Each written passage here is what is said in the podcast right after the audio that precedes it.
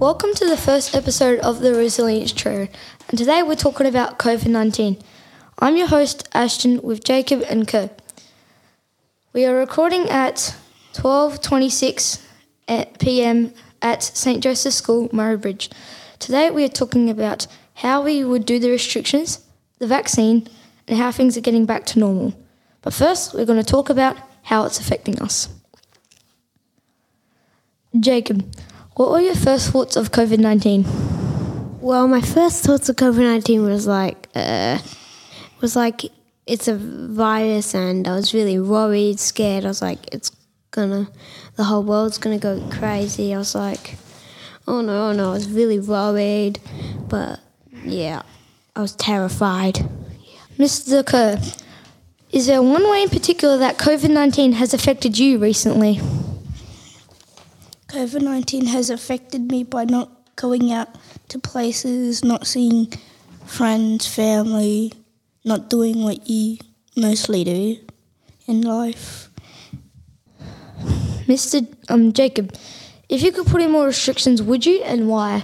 Uh, I would put in more. I would put in more restrictions like closing borders so COVID nineteen can't get out or in, and then we can easily get it.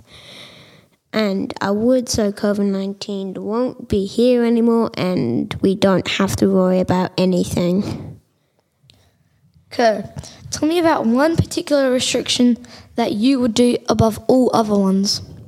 I would make more masks so people can actually wear them so people don't get the virus and people can actually like stay, stay safe and not get the virus that easily or that quickly.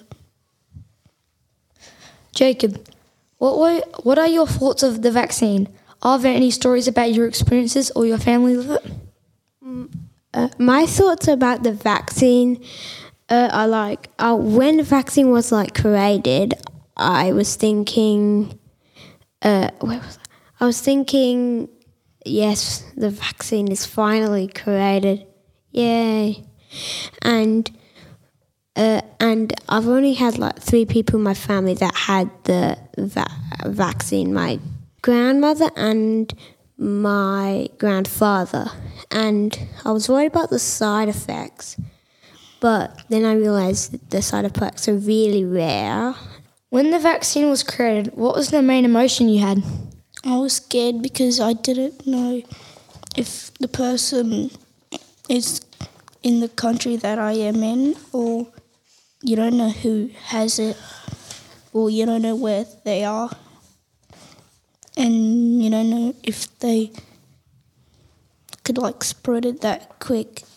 Jacob, has there been anything that is showing how the economy is starting to get back to normal? Well, there is. It's like the, it's like because of the vaccine. The world was all normal until the vac until coronavirus was a thing in life.